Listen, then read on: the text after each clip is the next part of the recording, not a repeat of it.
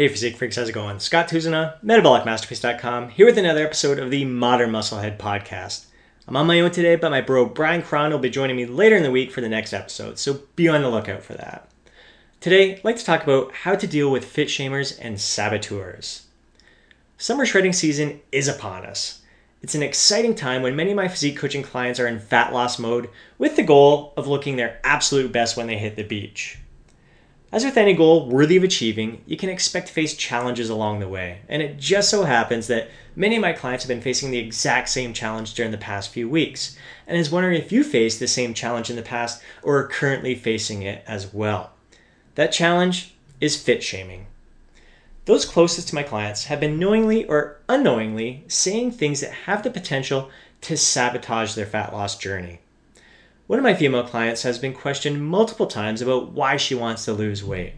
Some flat out telling her, you don't need to lose weight.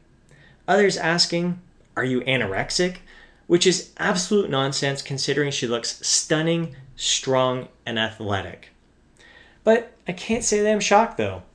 In preparation for our last photo shoot, a family member gave my wife Angie the nickname Anna, which was meant to be short for anorexic. She seemed to be doing so in a jokingly way, but it's just not funny at all, and it doesn't make any sense considering my wife looks stunning, strong, and athletic as well. Some of my clients have been asked, Are you sick, or are you intentionally trying to lose weight? Some have been told, Your face is going to look gaunt if you lose any more weight. Paul, who's one of my workout partners, was just told, You look too skinny. Now, this is a guy who at 52 years old is now in the best shape of his life. He's lost 100 pounds and looks freaking awesome. More important, he feels absolutely amazing. I couldn't be more proud of him. This is a guy who's high on life, the kind of person I really love having around me. Super positive and with what appears to be limitless energy. I've had some intriguing conversations with Paul about the fit shaming that he's encountered. He told me, You know what I find interesting? When I was fat and depressed, nobody seemed concerned about my health and well being. Nobody asked me if I was sick or if something was wrong with me. Now that I'm in the best shape of my life and never felt better, I have people asking me if I'm okay. How crazy is that? Now, I've been a victim of fit shaming on many occasions as well. And just recently, I overheard a new member of the gym talking about how he wants to build muscle and get lean. As I walked by, I heard him say, but not as lean as him. That's disgusting. I had people tell me, veins are gross. Why do you want those? When I went through my first photo, uh, first transformation over five years ago and melted 40 pounds of fat for my first photo shoot, I was super lean and photo shoot ready, but not contest lean. In person, I had people asking me if I was sick.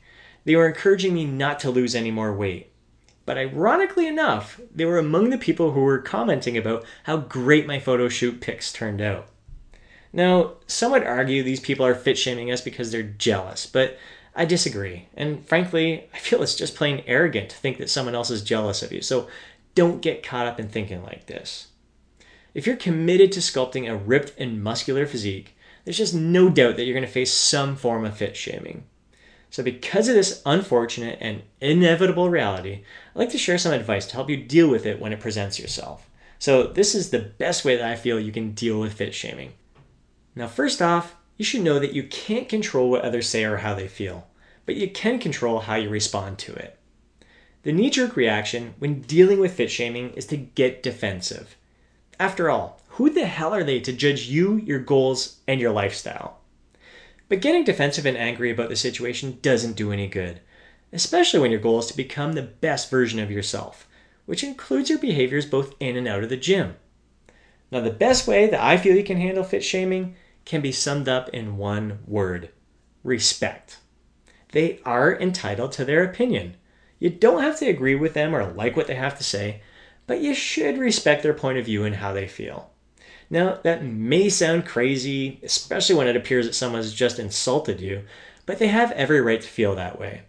And at times, there may even be some truth to what they have to say. Some people do look gaunt when they look really lean. But fit shamers only focus on your face and they don't see the improvements to your physique underneath your clothes. And this is apparent if you haven't seen a friend or family member in a long time and you have lost a lot of weight since then. First thing they're going to see is your face, and it can be shocking to them. They're used to seeing you with your puffy cheeks. But don't worry, they'll eventually get used to this new you. I gotta say, being bald certainly doesn't do me any favors.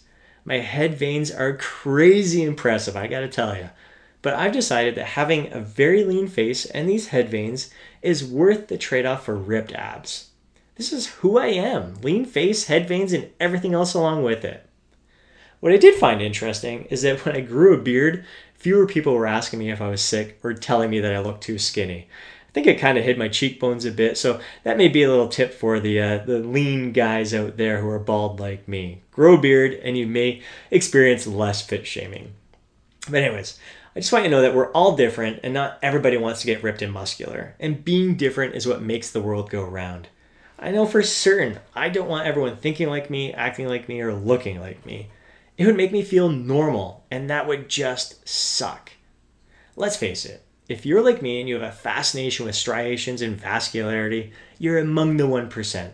We're freaks, and I mean that in the most endearing way. Own that shit. But be aware that 99% of the population just won't understand your goals. They're simply responding the way they do because they're ignorant to the reasons why we love having ripped abs. So rather than get angry or defensive, I resort to my trusty go to elevator pitch every time I'm faced with fit shaming. Here's what I say to them I respect your opinion and value your insights. You obviously care about me since you're voicing your concern. But I can assure you, I've never been more healthy.